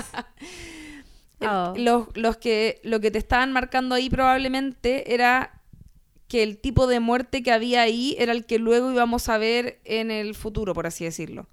Como, como el tipo de retorcijo. bajón, no sé cómo decirlo, de, de como de, de mm, cómo quedaban los cadáveres, Sí, era muy parecido al tipo de muerte que veíamos después. Sí. Entonces yo creo que ahí te estaban haciendo como ese enlace y por eso te mostraban tanto. ¿Me cacháis? Como yo Sí. creo que por eso lo mostraban tanto. Aún así, me sigue pareciendo mal gusto. Y creo que es, eh, eh, es que encuentro muy. Yo, lo- sí, yo, no, yo no he estado en un tiroteo pero de colegio, pero asumo que es muy así, pues, como ese tipo Mm. de, de grito por el pasillo que sabéis que se viene alguien, como lo encontré brígido. Yo creo que esta temporada, efectivamente, con todo lo que me gustó, se zarpó. Yo terminé de ver el capítulo 1, lo vi con la Mel que también le pasa que le cuesta ver eh, terror, le, Ah, cuesta, le cuesta ver horror, y no terminó de ver ese capítulo. Yo- muchas escenas no las pudo mirar. Y yo estaba así como, Ah, como celebrando, como, oh, la weá se puso como el exorcista, como Freddy Krueger, oh, como que. Y tomaron una decisión súper arriesgada, que yo la celebro, pero es arriesgada. Y la última escena, que es la muerte de la primera niña, no me acuerdo cómo se llama, Christy, creo que es. o Chrissy. Eh, también me impresionó y después, bueno, ya lo vemos muchas veces en la temporada, deja, deja de ser pero la, la forma como que ni en Hereditary, como, como en gente que se dedica al horror, te muestran a veces tanto eso, que es el cuerpo elevado, cómo se le desencajan los brazos, las piernas, se le salen los ojos de las cuencas, Ay, sí, fue se le desencaja la mandíbula. Esa es la más satánica, la de la mandíbula. pero es un- la mandíbula, la mandíbula, Mm. algo hay ahí que es brutal. Hay algo ahí que no, sí, que es Y demasiado. creo que se zarpó. Y de hecho, ya lo puedo dejar aquí como instalado para la discusión. Cuando tú decías que eh, fueron sutiles en el tema de la de posible depresión por la que podía estar Sí. pasando Will, que yo jamás lo pensé y te lo concedo caleta, y lo encuentro muy triste. No lo fueron tanto con Max. Yo, Max, derechamente, ya dijo en un minuto: Yo Sí, yo tenía me- una he pens- depresión- he pensado en morirme. Cao. Y, y circuló mucho, se instaló mucho la idea de lo que decía la Chiri también. Vecna es la depresión. Eh, Vecna te enfrenta a tus pensamientos más feos. Yo pensé todo el rato en los dementores. Aquí, Full Sí. Potterhead. Ah, los ¿verdad? dementores y Voldemort, Tom Riddle. Lo sentí O sea, muy Vecna. yo sentí que Vecna era, era full Voldemort. Sí. Ya no me acuerdo por qué, pero había algo muy específico Yo, que yo era sentí muy que el, Voldemort. el niño era como el, el niño. Bueno, la weá de la mano, pues que te pone la mano acá en la cabeza. Y que no tenía nariz. Que no tenía nariz visualmente. Sí, sí, es verdad, visualmente. Eh, entonces, la Mel me hizo un comentario que igual lo, lo pensé, que es que si se está metiendo en ese tema la serie, si te está mostrando eh, pensamientos suicidas en adolescentes, igual es fuerte que en, su, en el contrapunto te muestre cómo están muriendo esos jóvenes con depresión. Te los muestre de una forma tan brutal. Mm. Porque si esto lo está viendo un, un joven que efectivamente tiene pensamientos suicidas, es heavy que te digan como, ojo, que ah, si Vecna te ataca, te hace pico y te muestra. Como que es raro enfrentarte tan de frente Mm. a esa muerte si lo que hay antes de eso es un pensamiento de suicida. Y yo creo que el clímax de eso es en el capítulo clímax, que es el 8 o el 9, cuando creo que es el 9, El 9, el 9 al cuando. Max se tira un speech que lo escucha Lucas, y que al final no era Lucas, era Vecna, Sí, y le, y le dice que, que ella pensó, cuando se tira el rollo más brutal, que es ella pensó que em, su hermano en verdad no merecía vivir, y ella deseó muchas veces que estuviera muerto, con todo lo que nos pueden estar implicando ahí, y luego dice que ella pensó en morir, y después, cuando muere, y tiene ese pensamiento de, no estoy preparada para morir, o sea, no muere, perdón, Ay, cuando va a morir, dice, no estoy preparada para esto, Me, man- me fui a la mierda. igual yo encuentro No, que es lo medio encontré, gatillante. lo encontré como- brígido para el hoyo. Sí, Sí, es verdad. Pero es que, ¿sabéis qué? Ya, sí. Encuentro que sí a todo lo que dicen. Pero precisamente por eso creo que. A ver, el hecho de que sea una ficción, ¿cierto? Sobrenatural, fantástica, suaviza ese tipo de cosas. Porque si Stranger Things no tuviera a un Vecna, no tuviera un Upside Down, no tuviera un monstruo que, que, que te atormenta de esa manera eh, y que, ¿cierto?, hace que la gente muera de esa manera tan terrible. eh, yo creo que si estuviéramos hablando en un plano de, de nuestra realidad y las cosas sucedieran como suceden en Stranger Things, probablemente sería muy revictimizante. O, o- o Pero para que- mayores de 18 años. ¿no? Claro, pero creo que el hecho de que tenga esta- estos componentes sobrenaturales suaviza, comillas, estoy haciendo comillas, hasta cierto punto que, que como, como ese tipo de contenido, ¿cachai? Y por eso también estamos todo el rato, o sea, por eso también tiene estos matices que decíamos, como está hablando de la depresión, ¿qué es lo que insinúa Max, cachai? Sí. Como que al mismo tiempo hay cosas que no son tan explícitas porque necesitan llegar a una audiencia que igual es más joven. Sí. Eh, ¿cachai? Sí, yo eso, por eso- eso- eso me pasa. Yo creo que se- la serie se mueve en un límite, por eso yo creo que si bien se zarpó, como que eh, roz- rozó el límite, pero no se pasó del límite. Yo creo Ah, que todo lo que hemos discutido acá es una discusión que se puede dar y se puede dar muchas veces, pero por algo tampoco siento que, no sé, la estén funando ni nada, porque No, claro. quedó Claro. justo ahí. Yo no, yo no he buscado para saber qué se ha dicho al respecto, pero yo a mí, a mí me llamó la atención por lo mismo, porque estoy muy de acuerdo con lo que decís, Chiri, y todo esto. Sobre todo en la medida en que la serie empieza, la temporada 4 empieza a avanzar, ¿no es cierto? Llega hasta esos puntos como más cuáticos hacia el final. Pero por eso me llamó tanto la atención que prácticamente la primera, secue- la primera secuencia de la 4 eh, finalizara con. La primera secuencia finalizara con eh, este evento en el, en el lugar donde tenían a, los niños que encontré que. Lo, lo encontré un poco pasado. Eso, eso me pasó. Siendo que yo no soy la de censurar, a mí me da lo mismo, yo soy ah, banco todo. Pero como sé que, hasta donde entiendo, no es una serie para mayores de 18 años ni nada así, que te ponga Mm. un, una advertencia de eh, con, con el límite de edad, lo encontré un, un poquitito cuático. Aún así, quiero, para seguir avanzando, eh, quería decir que mm, me gustó mucho la, la cuarta temporada, en parte porque creo que vuelve a dar miedo, Sí. que es algo que había dejado de pasar, ¿verdad? Y aquí da miedo. Vecna es Voldemort, 100%. Estoy muy de acuerdo. De total hecho, miedo. podemos hacer muchas analogías eh, al respecto, cómo se transforma en... En fin, eh, 100% Voldemort, eh, terrorífico. eh, tiene una cosa, además, así como... eh, muy... como... in- incluso más terrenal, que creo que lo hace más de miedo que algo tan random como el Demogorgon. ¿Cachai? Sí. Como, que, como que tiene una cosa más, o sea, no, no el Demogorgon, los que salieron después que Los eran Demodogs. los Demodogs, ponte tú ya.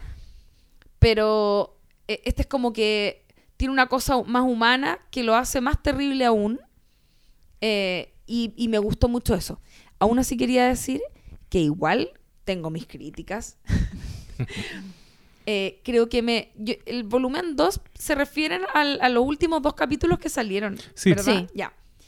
A mí me gustó más el volumen 1 entonces. Porque siento que en el volumen 2, o quizá en el, en el capítulo 7, empiezan a pasar cosas excesivamente convenientes que me empezaron a dar un poco de rabia. Como por ejemplo, muere este cabro en el lago, Sí. se abre un tajo al fondo, al fondo del lago, Ah, un mía, tajo ¿verdad? Al fondo del lago, en el agua, donde los seres humanos no tenemos ninguna herramienta y se meten al fondo del lago, francamente. Siento que es como demasiada valentía en demasiadas personas. Yo- a mí eso me, me- o quizás yo le tengo demasiado miedo al mar, puede ser. Lo encontré un poco excesivo. eh, y además, por otro lado, conveniente. Se meten, salen para un lado que ya, cacha más o menos como el upside, el upside down, todo lo que queráis, pero tampoco es como que lo tengáis bajo control, digamos. Y que se encuentran del otro lado una amenaza demasiado controlable. Pequeñas gárgolas. Como Pero, no, weón, un- pero no no una eran- gárgola gigante. Pero no eran controlables. Casi, O casi. sea, lo fueron hasta que, hasta que no les fue conveniente cuando Eddie, por ninguna razón, decide sacrificarse, porque podría no haberlo hecho, y se tira a los leones para que muera y nos dé pena. No, Te lo juro la que yo vi a Eddie, el, onda, cuando caché que empezó a agarrar protagonismo y tenía demasiado carisma, a lo van a matar. Ese fue mi pensamiento no. en la serie. ¿Sabes que yo, yo no, no estoy de acuerdo con que Yo- Eddie- Yo vengo a ¿Sabes discrepar acá porque tengo anotado aquí en mis apuntes, ¡Oh! lo tengo aquí, que Aquí capítulo... está apuntando a nada, José, no tienes nada. Ah, pero la gente no sabe. Aquí en mi WhatsApp tengo anotado que el Realmente capítulo está leyendo el WhatsApp. 8 y 9 son tan muy buenos, Oh, tan bacanes, oh. que, que me da rabia que haya guateado en un momento. Porque para mí la temporada, para mí hizo esto. La temporada partió Yo todo el rato antes hablé de lo bueno que como empezó.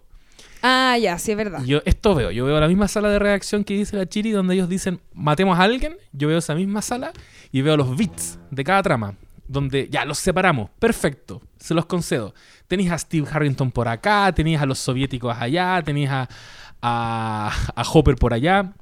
Son todas tramas distintas donde van a ocurrir ciertas cosas. Tienes una que es muy contundente, que es los cabros en Hawkins eh, con eh, Steve, con todos los más queridos. Steve, Nancy. Dusty, Nancy. Esa trama se cuenta sola, no tenéis que pensarla mucho porque están avanzando en la investigación, están avanzando muy bien en la investigación y esa te llena todos los capítulos. Pero tienes tramas que no te llenan todos los capítulos, como por ejemplo eh, la- el rescate de Hopper en la prisión Es soviética. que eso es lo más. Y esa tú la puedes decir Fomísimo. así. Este es el logline. Hopper está prisionero, a Hopper lo van a rescatar. Eso es toda la trama. ¿Cuánto tiempo va a estar prisionero? ¿Cuánto se van a demorar en rescatarlo? Que se rompió el pie, que después tuvo que irse, que tuvo que volver. Ya la tercera vez que volvieron a la prisión, yo dije, salgan de acá, por favor. Entonces, eso para mí se concentró justo antes de el, como la mid-season, justo antes de que hicieran el quiebre, ya estaba en el pic de, oh, hay tramas que ya no quiero ver. Como que entre esa y no quiero ver a los cabros que andan en el desierto con la, la van de Pisa, como que esa trama para mí la salvó. Argyle, muy buen personaje. Para mí la salvó un poquito Will cuando se, se pone más emotiva. Mm. A mí como que Will salvó ese momento. Se fueron a este quiebre y volvieron, pero es que con todo. Para mí fue como loco. Fueron muy conscientes de la weá que hicieron. Capítulo obviamente escrito y dirigido por los hermanos Duffer. Fue como, ya, aquí se viene todo. Porque, claro, establecieron las cositas para sacarse, para mí, episo- dos episodios que, que sentí que a nivel de clímax, eh, así se construyen los clímax. Cuando todas las weas ocurren al mismo tiempo, cuando Eddie está bien, quizás no tenía que, que ser un señuelo de no estos murciélagos, pero que lo haya hecho y, No, y conches madre. Pero si él. y, la- y los rayos de fondo y él No, eso fue a genial. la Aparte wea. que esa secuencia es muy buena No. con Master Ahí yo, of Puppets. tomen todo mi dinero. Sí. Master po. of Puppets. eh, y el loco como rockeando en el inframundo. Esa weá la encontré genial. Y emocionados como- con Dustin. como Se le Lea, la dedica a. Chrissy. Oh. Pero eh, debo decir que era innecesario, también muy convenientes los tiempos, los timings de la serie están excesivamente convenientes. A mí eso igual me genera ciertos conflictos. Y por otro lado, hay un momento, puta, no me acuerdo, parece que están en la en la como en esta mansión, no, no me acuerdo bien.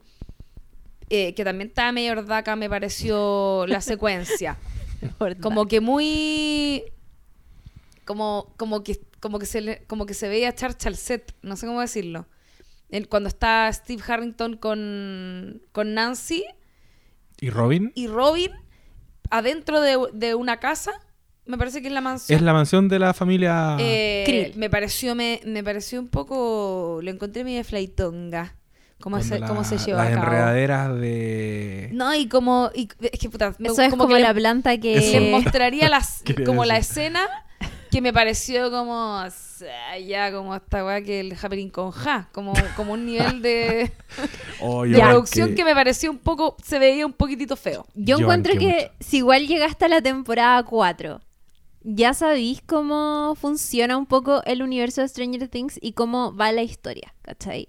Igual esta es una historia, puta, que no va a ser tan compleja desde lo intelectual, ni mucho menos, porque está dirigida a un público diverso. Entonces yo encuentro que sí, hay cosas que son muy convenientes, eh, más que otras, pero también hasta cierto punto es como la destreza que tienen los propios personajes en el universo, ¿cachai? A mí me pasa todo el rato que digo como, weón, en ninguna parte del mundo, curiosamente, no sé cuántos niños son, no sé cuántos menores... eh, ¿Hay en el mundo? ah, no, niñas y adolescentes son los que, ya, a ver, ¿cuántos son? Mike, ya, no sé cuántos son entre todos. Échate unos 10. Pero ya, 10, pongámosle que son 10. Yo no sé en qué parte del mundo hay 10 niñas y adolescentes que están totalmente convencidos de ir a pelear a un lugar llamado Upside Down, que es rojo, que tiene rayos y que es una weá tenebrosa que honestamente nadie haría. Pero sin embargo, en este universo de Stranger Things, eso ocurre. No, uno ya Y uno- entró a ese Y uno hasta mundo. cierto punto se compromete con como esta propuesta valerosa y no sé qué, como también te vais comprometiendo con otras weas. Yo lo que encuentro sí grave, por ejemplo, o, o sin sentido y que creo que de- debieron explicar mucho más, eh, es lo, el tema de los rusos. ¿Qué wea los rusos, cachai? Sí. ¿Cómo descubrieron Ba- el basta Upside de los Down rusos. y cómo, cómo, cómo descubrieron el Upside Down? Para mí esa es como... Pero ese es como un error de la 3, que, lo- que la 4 tuvo Que que, tiene que hacerse cargo. agarrar la mochila de esa wea. Pero hasta cierto punto, porque no se resuelve, ¿cachai? No, po. Y lo que yo también encontré muy charcha, no sé si ya lo dije en el podcast o antes, es... Ah, no, lo dije acá. Que es cuando mm, eh, los adultos dicen como, algo está sucediendo con los niños, porque Ah. llamamos y no contestan el teléfono. Hay que matar a los Demogorgon y los vamos a ayudar donde sea que estén. Y es como, esta noche, sí, esta noche. Es como rarísimo. Ya, yo, y ya. espérate, yo Eso quiero decir es- algo. Esa- eso me parece exagerado y derechamente malo. Pero lo del lago, no necesariamente. Yo lo del lago ya- lo encuentro como, como muy arriesgado eh, y, y como poco lógico en ese sentido. Ahora, insisto, quizá es algo mío, a lo mejor hay gente que, que no le parece tan... ter- Es que para mí es como... Es una guay que jamás haría. Es como cuando le están asesinando en el primer piso de la casa y, y las cabras suben al segundo piso en las películas de slasher de los 80, Ah, lo claro. que sea. Claro. Es eso, para mí es eso. Es como... ¿Cómo te metí en una wea que es como lo peor? Pero es que es. Para es mí el- el mar o el lago Sí. es lo peor. Ya, eso por un lado. Pero quería decir algo. Mm. A propósito de lo que decíais de... de pues, perdón, que se me olvidan los nombres. Winona con el otro tipo en, en Rusia. Joyce y Hope. Ya. Que Hopper. te decía como... eh, por eso lo decía. Yo creo que hay un tema como de timing. Que está como... eh, demasiado puesto. ¿Cachai? Como que... En, en todo sentido, como que justo alcanzan a... Justo demora lo mismo que necesitas que demore para qué. Como que Claro. eso... Ya, yo entiendo, uno lo... Históricamente hemos visto que... Y que también lo han hecho, en- lo hacen en esta serie, que es que... eh, cuando llega el ejército de ninjas a atacarte, pelean de a uno, ya, ok, whatever, Sí, entendemos que es como Casi parte, parte del, del género. código, claro. Pero siento que acá hubo momentos en los que se zafaron. Yo no sé si... eh, no sé, no sé si era el momento... Igual me pasa a veces que a veces uno ve las eh, películas y las cosas como con cierto estado de ánimo. eh, y a veces eh, te parece bien y otra vez te parece mal. No sé si estaba con... Es que ya llegó un punto que empezó a dar risa la weá de Vecna, quizás me desarmé. Pero... pero pero me pasó un poco eso, que sentí que era como ya justo, como muy como, ah ya, te demoráis caleta en esto y en esto no te demoráis nada, como que sentí que era todo, como que se tomaban todo mucho su tiempo.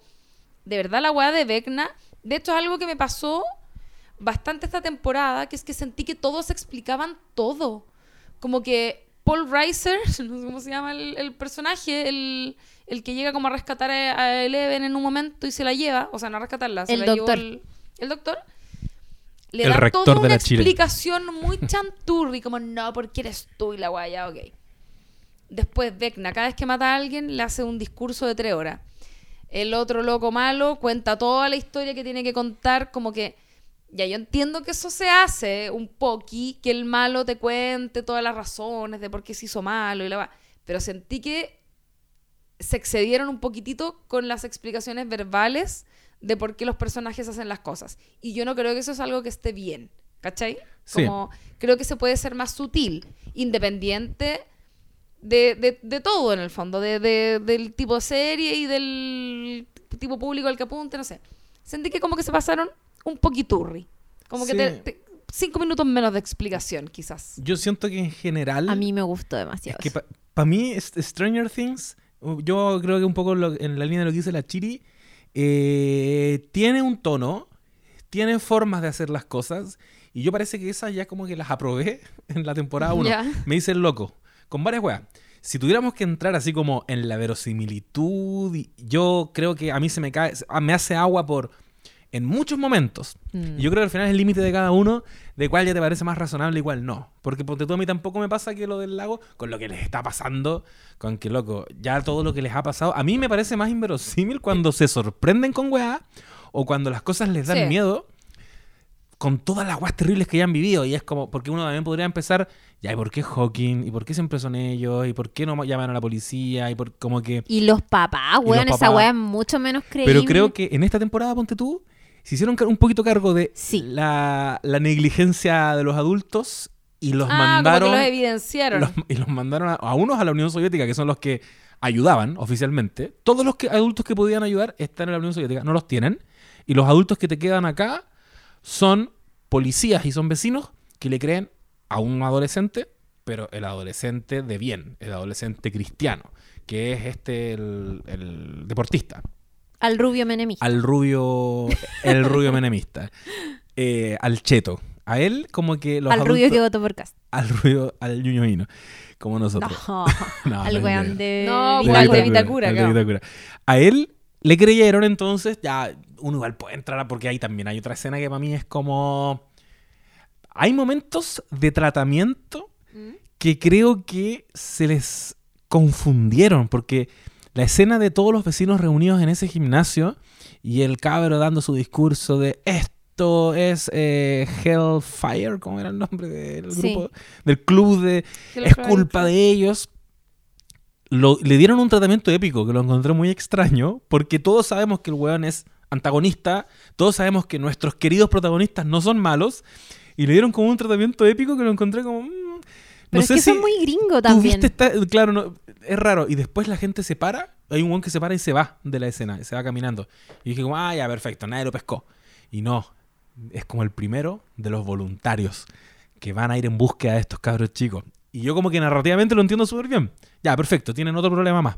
Pero el tratamiento lo encontré extraño, encontré como, ¿por qué le diste épica? A mí como espectador no me tenéis que convencer de que los cabros son malos, ¿cachai? Si yo sé que los cabros no hicieron nada. Eh, Igual yo sentí que además ese personaje pensaba cuando, cuando llega y está Max como en trance, yo decía como, si yo llego y veo a un cabro con una cabra que está en trance, que me está tratando de decir que hay un demonio, no sé qué, como que, como que decía, es como que igual el, el, el rubio menemista tiene un poco de razón, como que nosotros sabemos que Ya. no. Lula, yo creo que llegaste a un límite. Yo no, no, No, puedo no. seguir grabando el podcast. Me, re- contigo. me refiero que amiga votó rechazo. desde... No, no, no, me refiero como desde su perspectiva, que eso es algo que obviamente hay Sí, po. que hacer. Uno tiene que escribir a un villano creyendo que él cree que tiene la razón. Pero además de eso, me refiero... Nosotros, por supuesto, porque vemos la serie, sabemos que los cabros son los buenos y todo, pero si alguien llega y ve esa escena, es como... es demasiado Sí. piteado. Y, le- y le está pidiendo, Como, despiértala. no sé si lo podéis, no sé si lo Claro. podéis eh, eh, como tratar mal, Sí. ¿cachai? Como si es Sí, que de verdad la escena es demasiado confusa. Yo por eso lo encontré muy bueno eso. Claro. Como el loco llegó y es como, oh, Lucas, ¿cómo explicáis esta weá? No tenéis cómo. Te pido que la despiertes, nada más. No la puedo despertar. Porque si la despierto morimos todos. Despiértala, weón. como loco, va a morir. que- Yo encuentro que algo que por fin pasa acá, que es como una de las weas que más me molestaban de las temporadas anteriores, era que, weón, literalmente este grupo de chiques pasó cosas terribles y de consecuencia y, y dando peleas a nivel gubernamental de guerra fría como brígido y quedaba la zorra, sangre, criaturas raras y weá y como que pasaba muy piola en un pueblo chico. Y eso es muy inverosímil, yo Sí, encuentro. verdad. Eh, como que ni siquiera había un rumor. em, eh, no sé, era, era muy raro. Y en esta temporada por fin se atreven a dejar una cagada mucho más grande que impacta no solamente en este grupito de amigos, sino que también impacta al, a todo el pueblo, a un nivel de que el pueblo empieza a ser desalojado porque el Upside Down se parte y como que por fin por fin el, el pueblo está viendo como las consecuencias de las aventuras que tuvieron nuestros eh, héroes y todo eso. Y eso me parece como ya que, que bien que lo hicieron en esta temporada, porque si hubiesen seguido pasando piola, hubiese sido muy raro. Para Sí. mí, al menos. Eh, y me gustó mucho cómo lo cruzaron con esta trama de mm, eh, la- el grupo de niños diabólicos y satánicos que juegan calabozos y dragones y como que queda la cagada al final con este terremoto, se parte la tierra y sale fuego rojo y todo. Y es como, ahí estaba la razón, ¿cachai? Como que Sí. nunca vi que iba para allá o nunca me imaginé que iban a terminar en ese punto, pero creo que se cruza muy bien con eso Mm. y me y, y- y también incluso con lados mucho más emocionales como por ejemplo cuando eh, están buscando a Eddie y Eddie está en este diario mural. Ay, con eso el- me dio mucha Oh. pena. Es horrible, loco, es horrible. Es que Eddie era muy Ahí me bueno. lo lloré todo. Ahí también hubo otro momento que me causó un poco de como, qué raro, cuando Dustin se acerca al tío y le dice como, yo estaba con él en el momento de la weá y no sé qué, y es como, Como, nunca denunciaste. la es que cagó, habían pasado dos días. Pero igual, es como, Y aparte que ¿dónde lo- está el cuerpo? ¿Dónde estabas? ¿Cachai? Claro. Como que Dustin, ¿qué le va a decir? No, fue en mi casa, o como no, estábamos en el Upside Down. Es raro, esa Ya, es rara. Hay pero muchas cosas, yo por eso decía, hay Whatever. muchas cosas muy convenientes que, que son muy convenientes, en el fondo, que te sirven para algo, pero que no te, haces- no te haces cargo. A, a eso me refiero cuando hablo de conveniente y creo que eh, la temporada tiene mucho de eso en general. La serie probablemente completa, pero no, no, no lo sé bien. Creo que me llamó mucho más la atención ahora como en, en estos últimos capítulos. Eh, eso de todas maneras creo que no arruina en absoluto la última temporada, creo que estuvo estuvo súper buena y me gustaría saber qué piensan, bueno, de dos cosas, porque obviamente eh, tenemos que hablar de qué va a significar para una siguiente temporada el hecho de que ahora como que el Upside Down está aquí o algo así. Mm. Pero por otro lado, ¿qué opinan de como Vecna Origins y a la vez que eh, como que todo sea como que haya que exista como esta explicación tan absoluta Mira, de- yo, yo vi Lost, amiga. Yo vi Lost y quedé bien. y quedaste feliz con el final.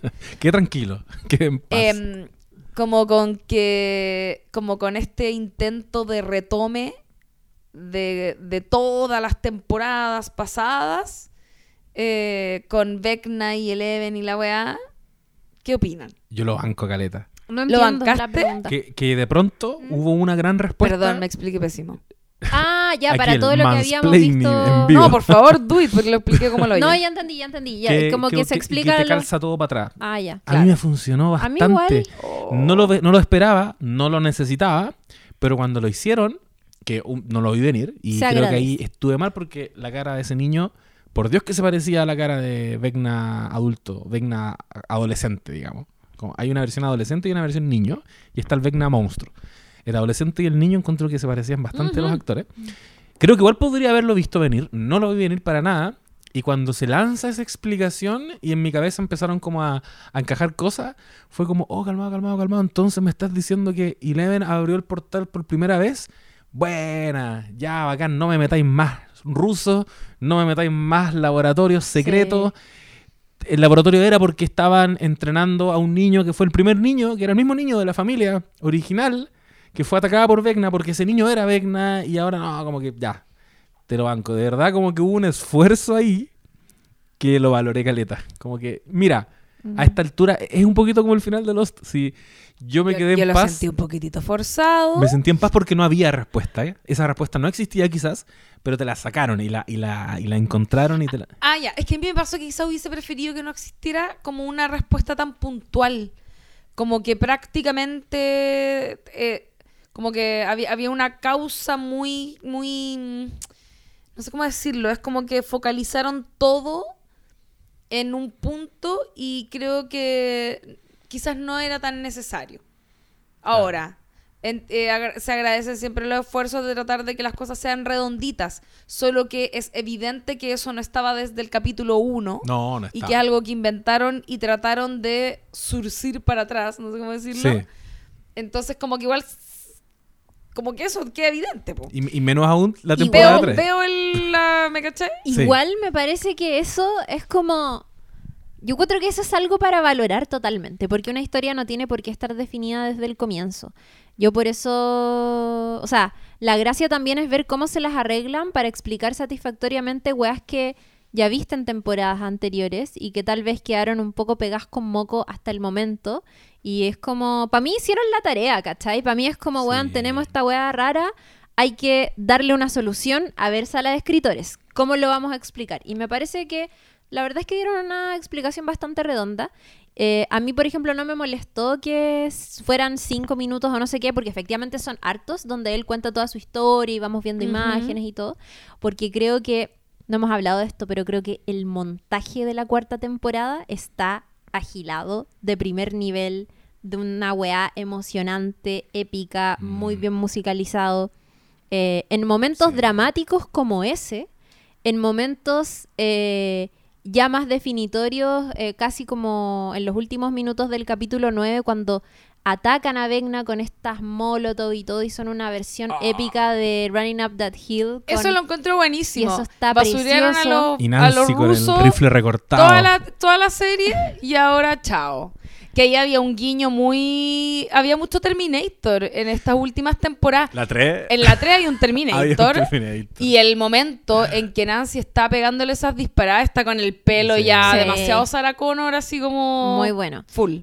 Ese, es, eso es como ma- maravilloso para mí y los primeros minutos también de la, de la temporada, que no es esta parte del hospital, tienen un montaje buenísimo también, cuando están jugando calabozos y dragones y al mismo tiempo está Lucas en este Oh, otro lugar. sí. Eso está muy, muy bueno también encuentro. Como esas secuencias paralelas, Sí, ahí también le pusieron cariño. sí. Como mira, el básquetbol tiene estas implicancias, calabozos y dragones tiene estas otras, las vamos a cruzar. Y cuando enceste Lucas, acá el dado les va a dar el número que necesitan. Y tú como, ah, bacán. Y lo mismo cuando están todos... Que también es un momento muy clásico. Si Stranger Things tampoco inventó tantas cosas. Pero cuando están todos perdiendo. La batalla final. Sí. y están- Sí. Y va a haber como un, un aire, tú sabes que se, se viene algo. Y me impresionó mucho que en esta, en esta ocasión como que no llega nunca. Yo, yo, yo sentí terrible esa weá. Yo, yo dije como ya, con lo predecible que podría ser, y Leven va a salvar el día, va a salvarlos a todos.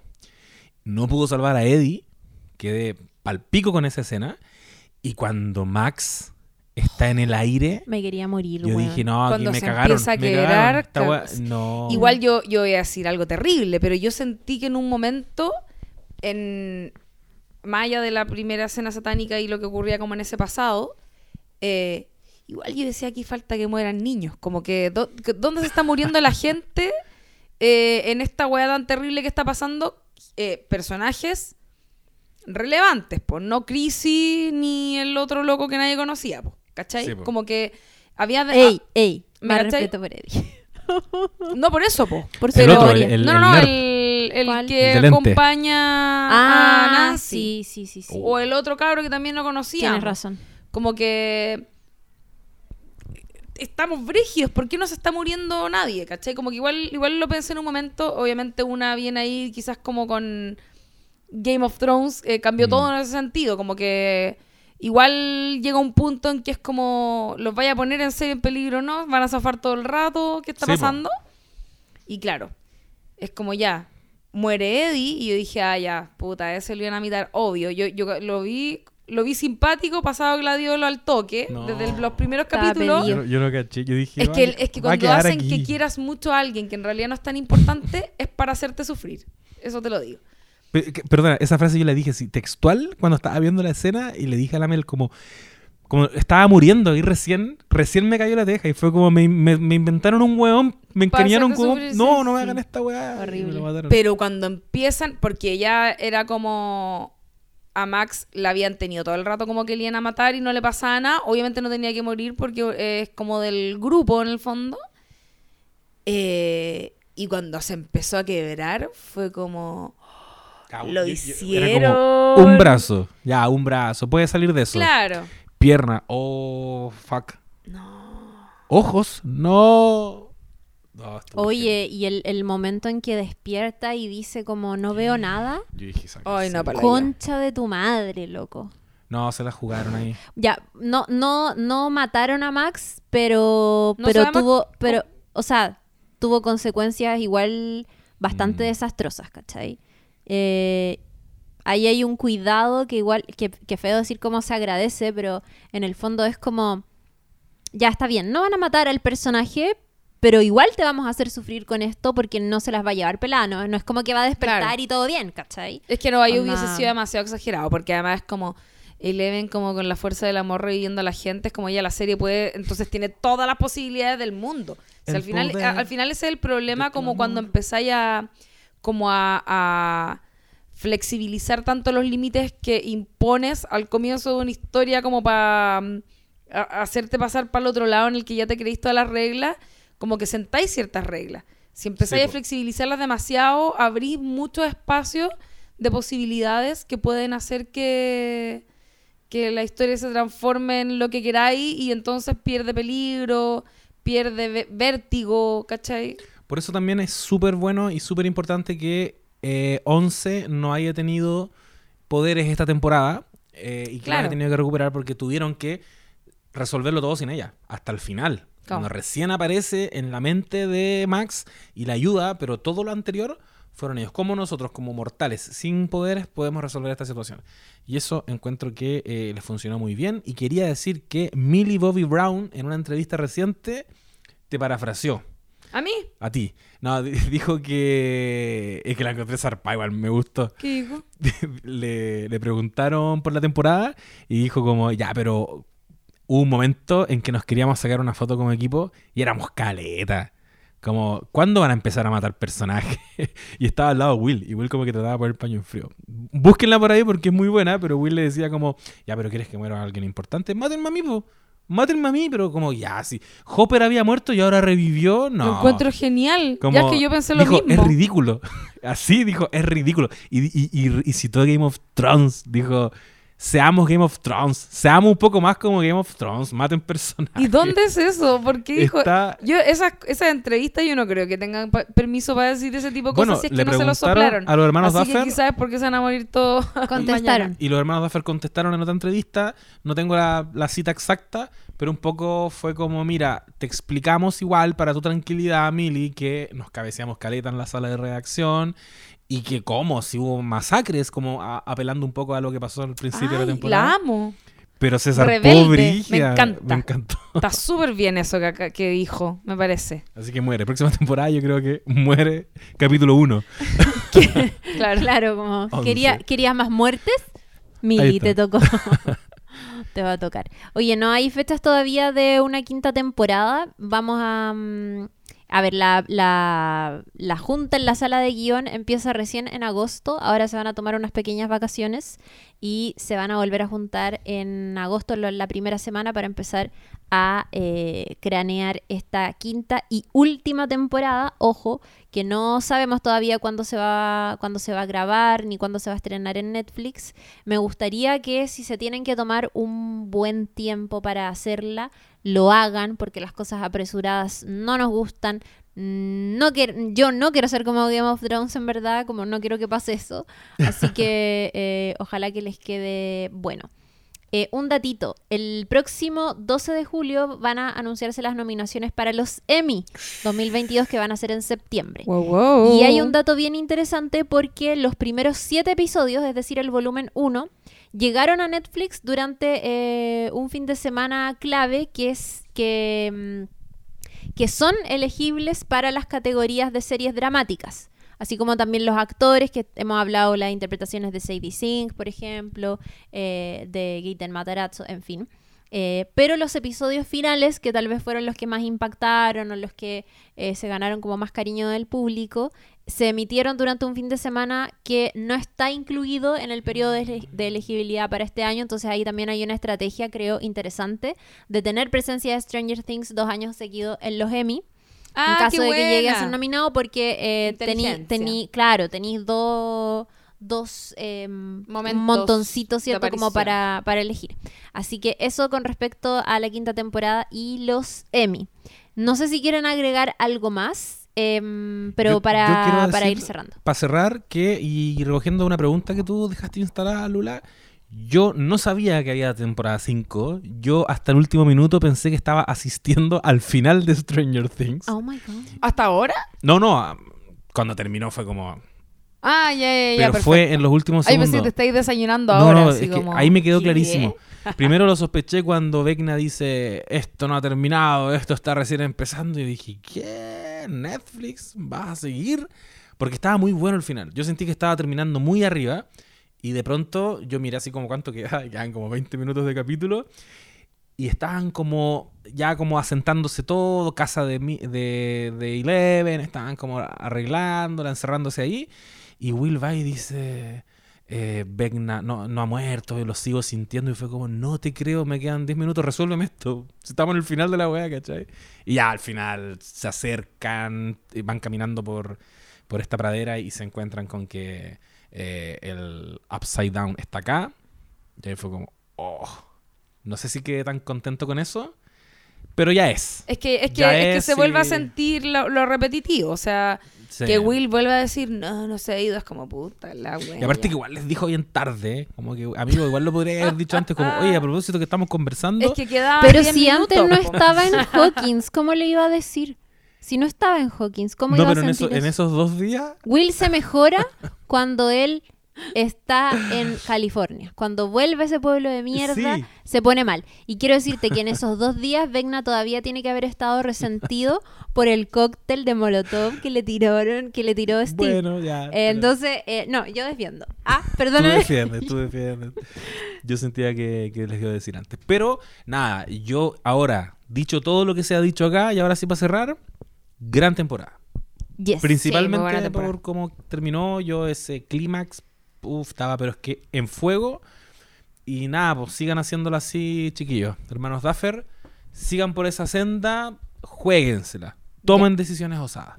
Oigan, gracias por escuchar el capítulo. Va, atentos, atentes, porque vamos a tener el visionado de una película en una sala de cine con No. Sabes Nada Podcast.